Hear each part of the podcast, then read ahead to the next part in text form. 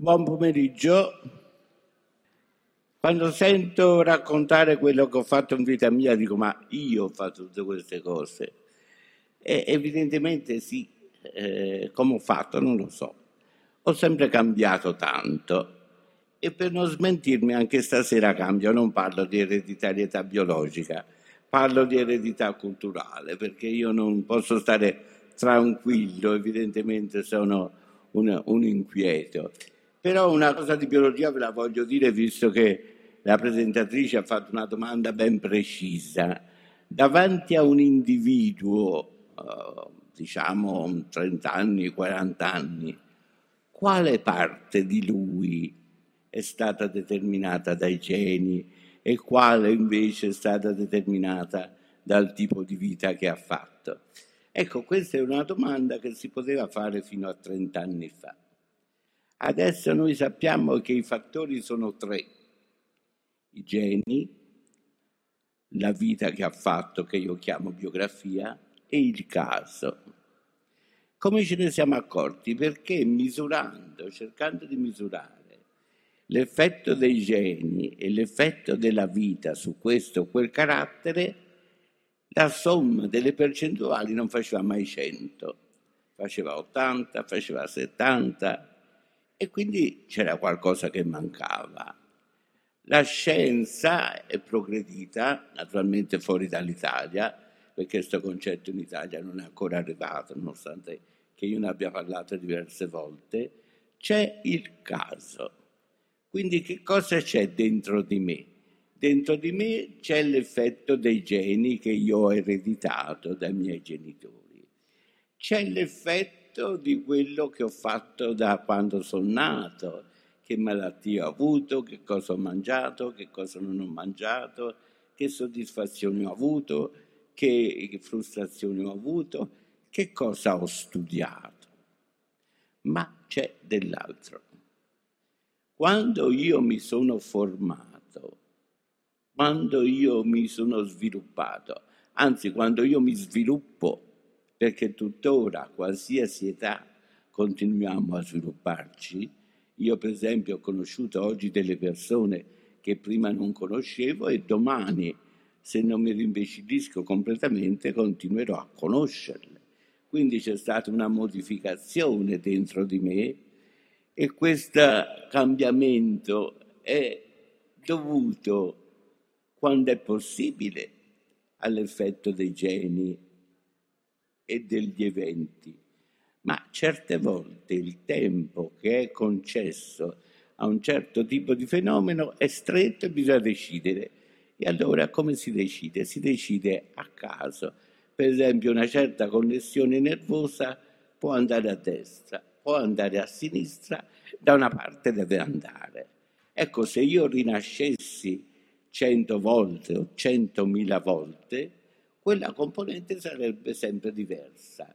I geni sarebbero probabilmente gli stessi, il tipo di vita sarebbe eh, probabilmente accomodabile, ma il caso non è accomodabile. Come facciamo a saperlo?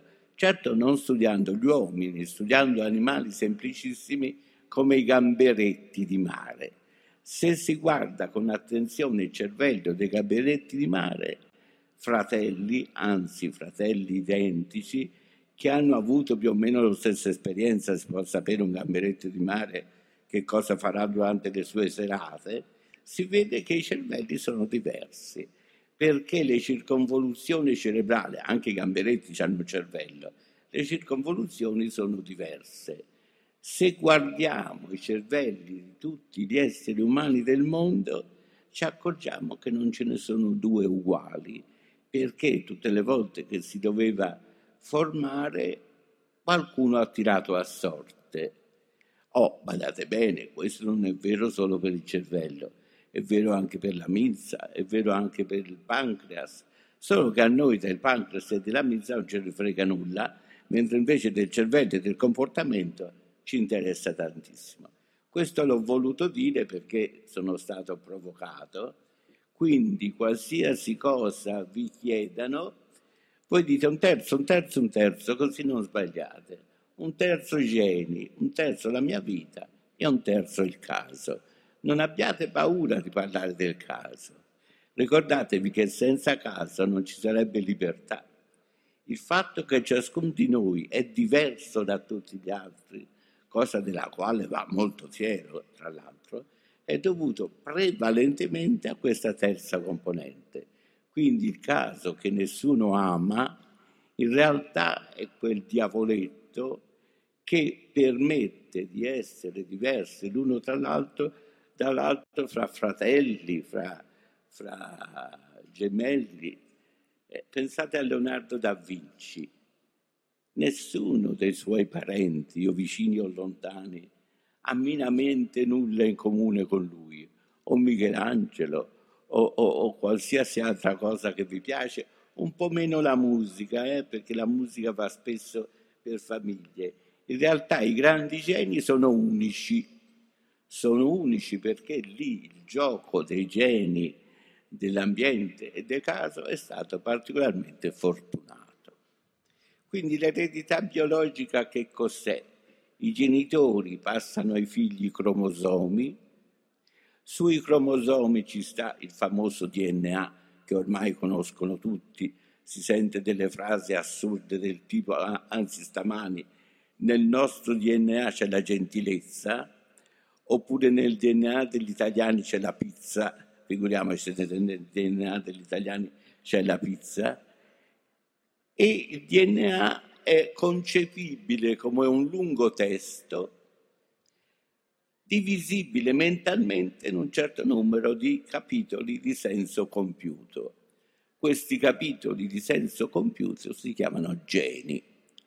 In realtà noi prima abbiamo capito l'azione dei geni, poi abbiamo capito l'azione dell'insieme dei geni che abbiamo chiamato genoma e ora sappiamo un sacco di cose di questo assetto genetico, ma sempre poche rispetto a quelle che vorremmo sapere. Ma nel caso nostro, oltre alla biologia, c'è anche la cultura.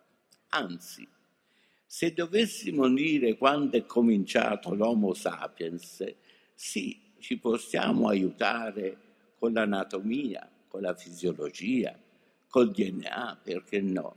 Però l'inizio dell'Homo sapiens è al momento collocabile a 3 milioni e 300 mila anni fa, quando il primo nostro antenato ha, arrotondato, ha lisciato dei ciottoli, dei ciottoli di un fiume, per farne un martello, uno schiaccianoci o anche un raschietto per le pelli. Fino a pochi mesi fa si diceva 2 milioni e 400 mila anni, ma ultimamente è successo che questa data è stata anticipata fino a 3 milioni e 300 mila anni.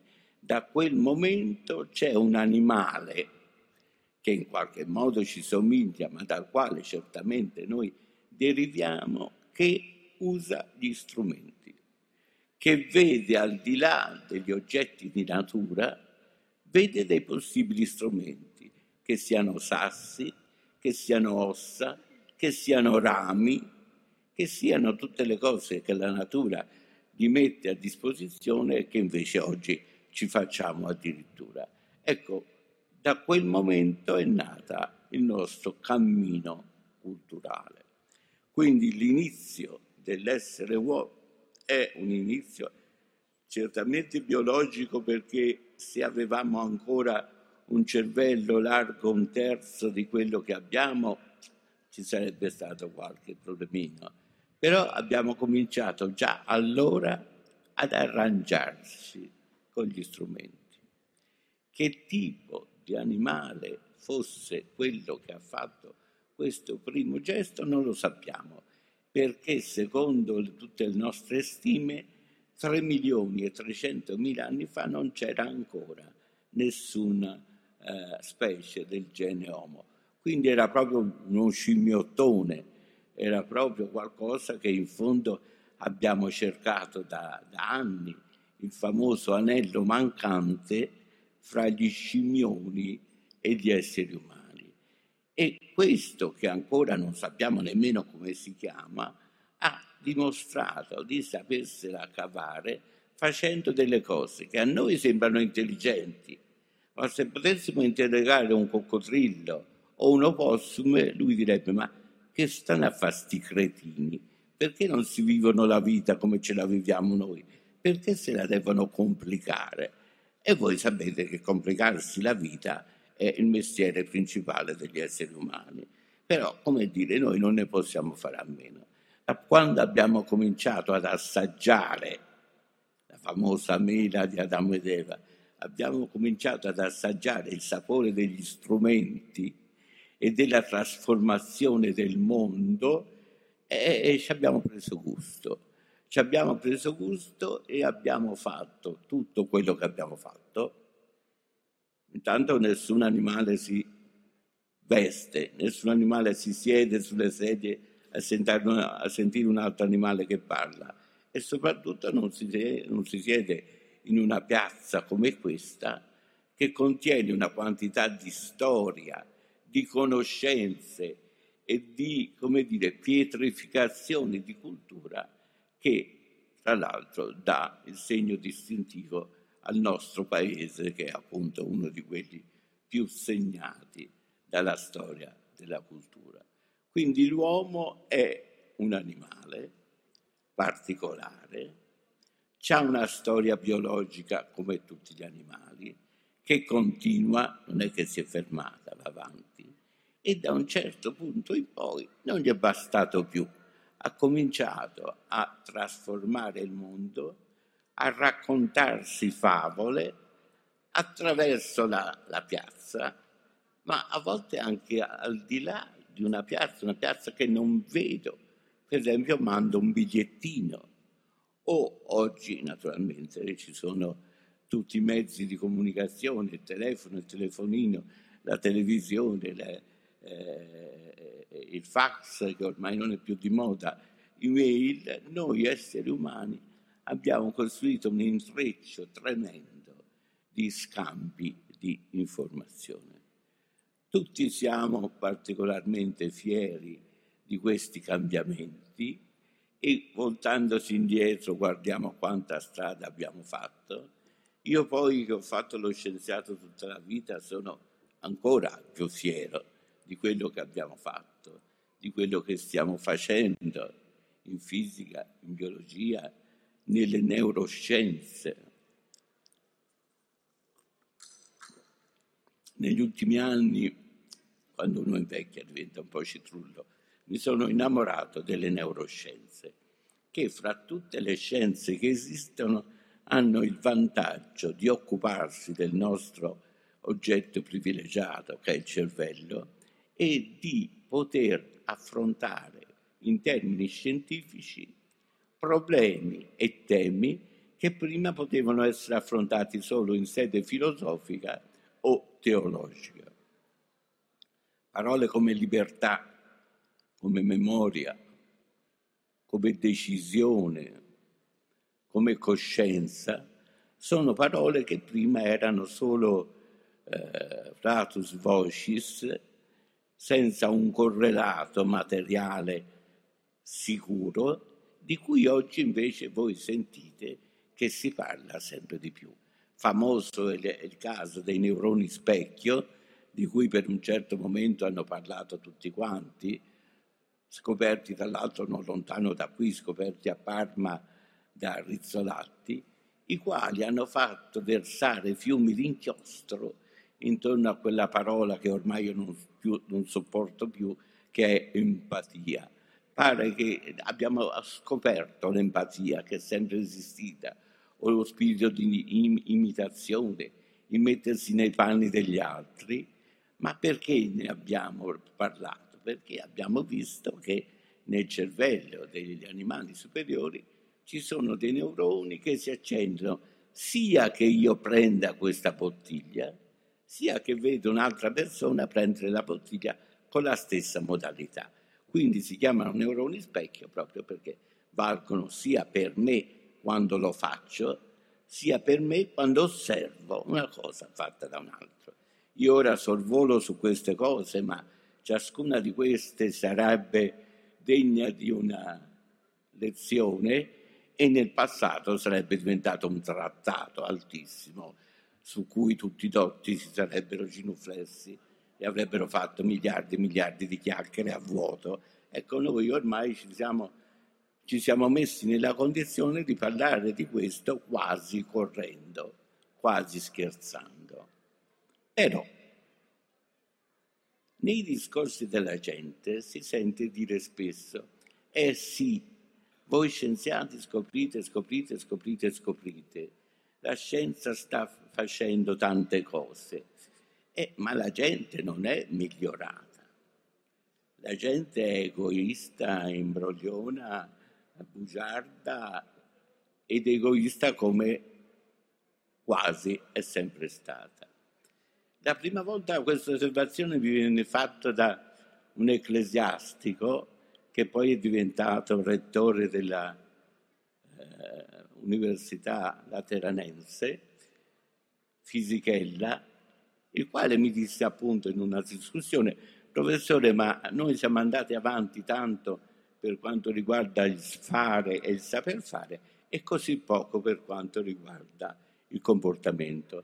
E io gli dissi, gli dissi, certo, perché noi siamo stati bravi e voi siete stati asini. Eh, la battuta colpì in un certo senso, anche se non è completamente fair, cioè non è facile cambiare il comportamento quanto è facile cambiare le conoscenze. Però in effetti non ci rompete le scatole, fateci lavorare e pensate a migliorare il comportamento della gente che però non è facile. Una cosa è cambiare di fuori, una cosa è avere un telefonino a disposizione, una cosa è avere una macchina super veloce o pigliare un aereo, una cosa è cambiare la nostra indole. Perché? È perché, come abbiamo detto all'inizio, la nostra indole è effetto di tante cose, ma certo è effetto della biologia. La biologia ci ha accompagnato fino all'inizio della storia culturale e ci ha lasciato dei retaggi tipici di un animale. Noi spesso sembriamo comportarci peggio degli animali, perché l'animale si dice non uccide per divertimento, uccide solo per fame eh, ma non è solo questione di uccidere. Noi siamo riusciti in certi periodi storici a fare atrocità come il nazismo o lo stalinismo o gli Khmer rossi, ma perché in questo momento non è uguale. In questo momento in diverse parti del mondo c'è qualcuno che sta facendo delle cose inenarrabili e con la faccenda degli immigranti stiamo osservando le cose più strane della terra. Stiamo osservando l'Ungheria che chiude le frontiere, anzi alza il muro. Stiamo sentendo della Serbia che fa, che mostra i denti ai propri fratelli, la, la Germania, la Francia, la Finlandia. E noi ci stupiamo. Perché ci stupiamo? Perché i nostri intellettuali si stupiscono. Il problema è che gli intellettuali italiani non hanno mai studiato la biologia, perché se avessero studiato la biologia saprebbero che purtroppo su certe cose il nostro modo di comportarsi cambia molto, molto, molto lentamente, seppure cambia. Quindi noi ci troviamo questa divaricazione incredibile, avanzamento di conoscenze, e di strumenti utili, ma lentissimo progresso, chiamiamolo così, se lo vogliamo chiamare, di modo di comportarsi. Certo, noi siamo meglio degli unni, probabilmente meglio degli uomini delle caverne, siamo quasi civili, e civili finché non succede qualcosa di strano finché qualcuno non dà il rompete le righe o addirittura ti incita a comportarti con ferocia. E allora ritorniamo, uso il plurale, mi ci metto anche a me perché se parlasse a voi sembrerebbe che... Dicevo, eh, noi siamo fatti in una certa maniera. Far finta che non sia così non serve a nessuno. Quindi che cosa si può fare? Poco. Ma siccome io sono un ottimista di natura, immagino che studiare a fondo sempre di più perché dentro di noi ci sono certe istanze e certe tendenze potrebbe a lungo andare portarci a cambiarle. Oh, badate bene su questo argomento del perché il certo tipo di progresso va come un treno, anzi come una freccia rossa, e certi altri tipi vanno come un accelerato, non lo trovate spesso nominato, perché è un argomento che in un certo senso ci offende, che sminuisce il nostro senso di onnipotenza e non siamo onnipotenti. Forse in un certo senso siamo più che perfetti, perché biologicamente abbiamo eh, violato il gioco, eh, visto che più di tanto biologicamente non ottenevamo, ci siamo inventati la cultura. Per usare una metafora, io dicevo che noi abbiamo innestato la baionetta dell'evoluzione culturale sul fucile dell'evoluzione biologica. È un po' marziale come, come, come metafora, ma può andare abbastanza bene. Quindi noi sappiamo comportarci infinitamente meglio di tutti gli altri animali, ma un pochino dell'animale ce l'abbiamo ancora. Per quanto tempo ce l'avremo? Beh, considerando la velocità con cui cambiano gli eventi biologici, due o trecento mila anni. Però due o trecento mila anni sono tanti e quindi in realtà noi non riusciamo nemmeno a immaginare che cosa sia. Dobbiamo imparare lentamente ma inesorabilmente ad anticipare in un certo senso quello che ci sta per succedere. Penso che sappiate, anche se non tutti lo sanno, che in questo momento è in atto una delle più grandi rivoluzioni biologiche della storia, cioè la nostra vita si sta allungando di un trimestre ogni anno che passa. Questo ormai da una cinquantina d'anni e ancora per la meno altri 30-40 anni, poi di più non so fare la previsione perché non ho la sfera di cristallo. Quindi noi, maschi e femmine, vediamo quotidianamente allungarsi la nostra vita media.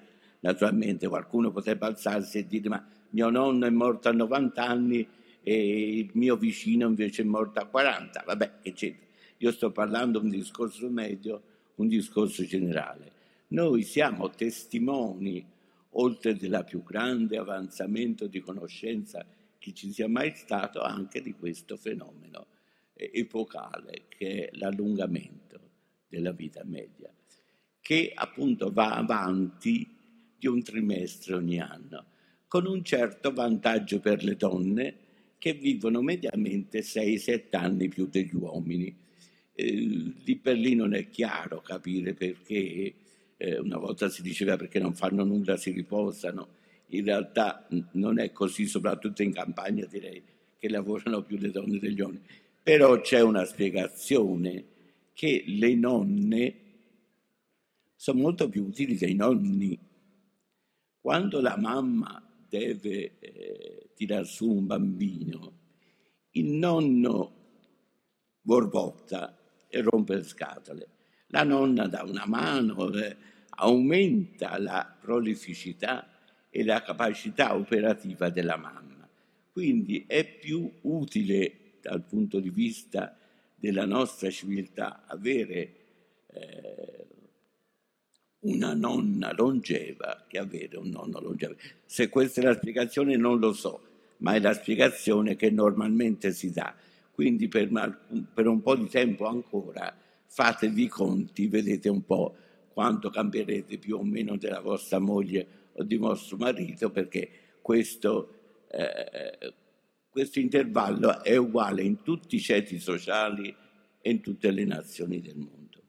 Però, parte l'intervallo, saremo sempre più longevi, che vuol dire che le nostre città, le nostre campagne saranno sempre più piene di persone di una certa età.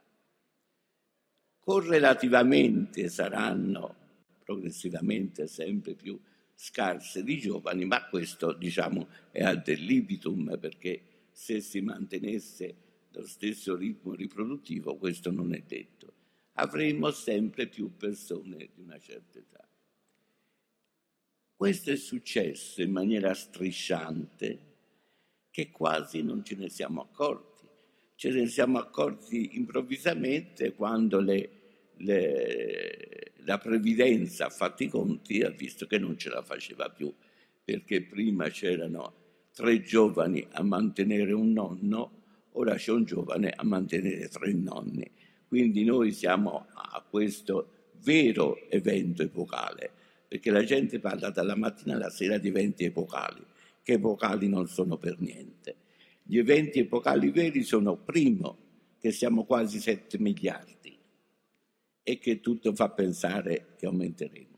Secondo, che abbiamo spostato la vita media in modo tale che un cinquantenne è ancora un ragazzino, una cinquantenne poi non ne parliamo proprio, un settantenne che quando ero bambino era un po' una persona diciamo in là con gli anni, ora c'ha tutto davanti a sé.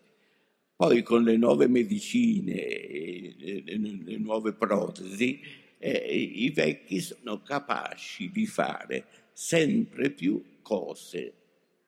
E che facciamo come società? Li lasciamo perdere?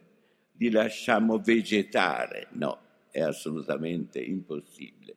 Quindi la società si deve attrezzare per dare alle persone di una certa età, che saranno sempre di più e saranno mediamente sempre più sane, delle motivazioni. Senza motivazioni non si può vivere e le motivazioni dei 30 anni non sono quelle dei 50 anni, non sono quelle dei 70 anni.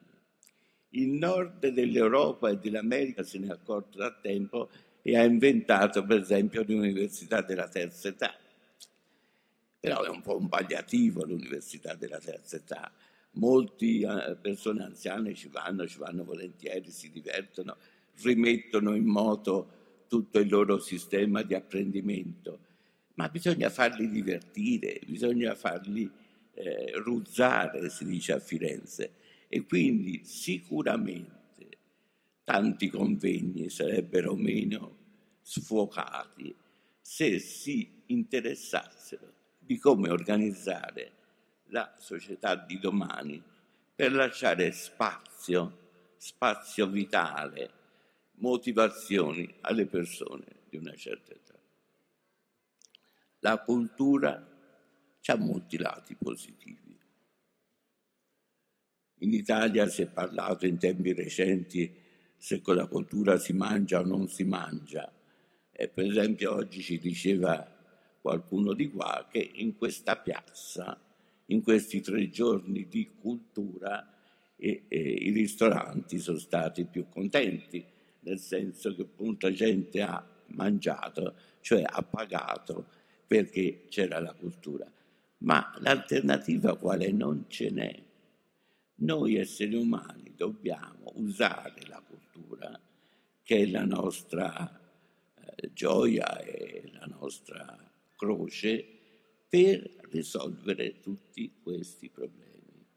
Il problema del fondamentale egoismo e il fondamentale atteggiamento antagonistico fra esseri diversi e il problema dell'età che aumenta sempre. Quando faccio questo discorso qualcuno mi dice ma come eh, stiamo sempre bene? Eh, mio, mio, mio suocero ha l'Alzheimer, il cognato di mia sorella ha il Parkinson, è vero, aumentando la vita aumenta il tasso di malattie tipiche dell'età avanzata. Però a conti fatti, cioè senza chiacchierare, ma facendo delle statistiche, si vede che a parte le patologie che non voglio negare perché ci sono, ce la passiamo sempre meglio. Pensate per esempio alle medicine contro la pressione alta. Quanta gente moriva per la pressione alta a seconda che era fortunato o non era fortunato? Ora, da una certa età in poi, la maggior parte delle persone sensate piglia delle pasticche per evitare l'eccesso di pressione alta e quindi mettere rimedio a questo aspetto. Che cosa si può concludere? Si può concludere che il progresso che è andato bene è quello delle conoscenze e delle applicazioni delle conoscenze. Adoperiamo questo tipo di progresso per aiutare tutto il resto della nostra vita. Aiutiamo coloro i quali indagano, studiano, provano, riprovano e qualche volta falliscono perché troppo bello sarebbe se le cose andassero sempre bene, per fare questa opera. L'Italia non è il paese più indicato per parlare di scienza, per parlare dei meriti della scienza, per parlare della utilità della scienza. Però è un errore, basta fare tre chilometri al di là dei confini che ci circondano e si vede come cambia tutto quanto. Io non voglio fare ora una, un comizio a favore della scienza, però vorrei semplicemente che la gente riflettesse che la scienza che c'è in tutto il mondo, in tutto il mondo porta tutta una serie di cose positive. Dice, ma abbiamo fatto la bomba atomica. Eh, ma tu proprio la bomba atomica devi andare a guardare. A parte il fatto che quando ero piccino sembrava che da un momento all'altro sarebbe scoppiata la terza guerra mondiale, ci saremmo riempiti di bombe atomiche, c'erano i mutanti, i supermutanti, in verità non è successo. Quello che purtroppo non è successo è che nel mondo è scoppiata la pace. Questo non è successo e state tranquilli che non succederà tanto presto. Noi dobbiamo capire perché non è scoppiata la pace e adoperare gli strumenti che più sono funzionali, che sono l'investigazione, la conclusione, la previsione, l'applicazione, per far sì che questo strano animale che si chiama essere umano possa con la cultura sopperire ai debiti che ha contratto dal punto di vista biologico.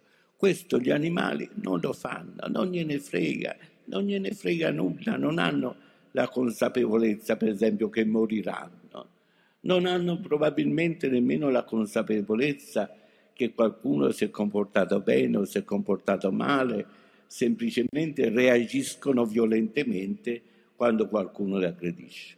Ma noi abbiamo questa capacità di capire e, e di approfondire.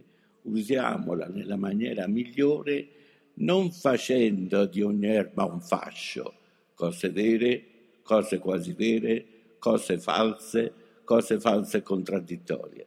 C'è una bella differenza, vero, quasi vero e falso. Mettere tutto questo sullo stesso piano è estremamente deleterio. In conclusione, se avete dei figli giovani o se siete dei giovani, provate se per caso vi piace la scienza, ma non tutti devono fare la scienza, ci mancherebbe, se no il sarto chi lo farebbe, il, il, l'impiegato di banca chi lo farebbe. Però anche coloro i quali non fanno in prima persona scienza conservino perlomeno una certa considerazione, se non addirittura un certo affetto per quegli strani individui che fanno i ricercatori. Grazie.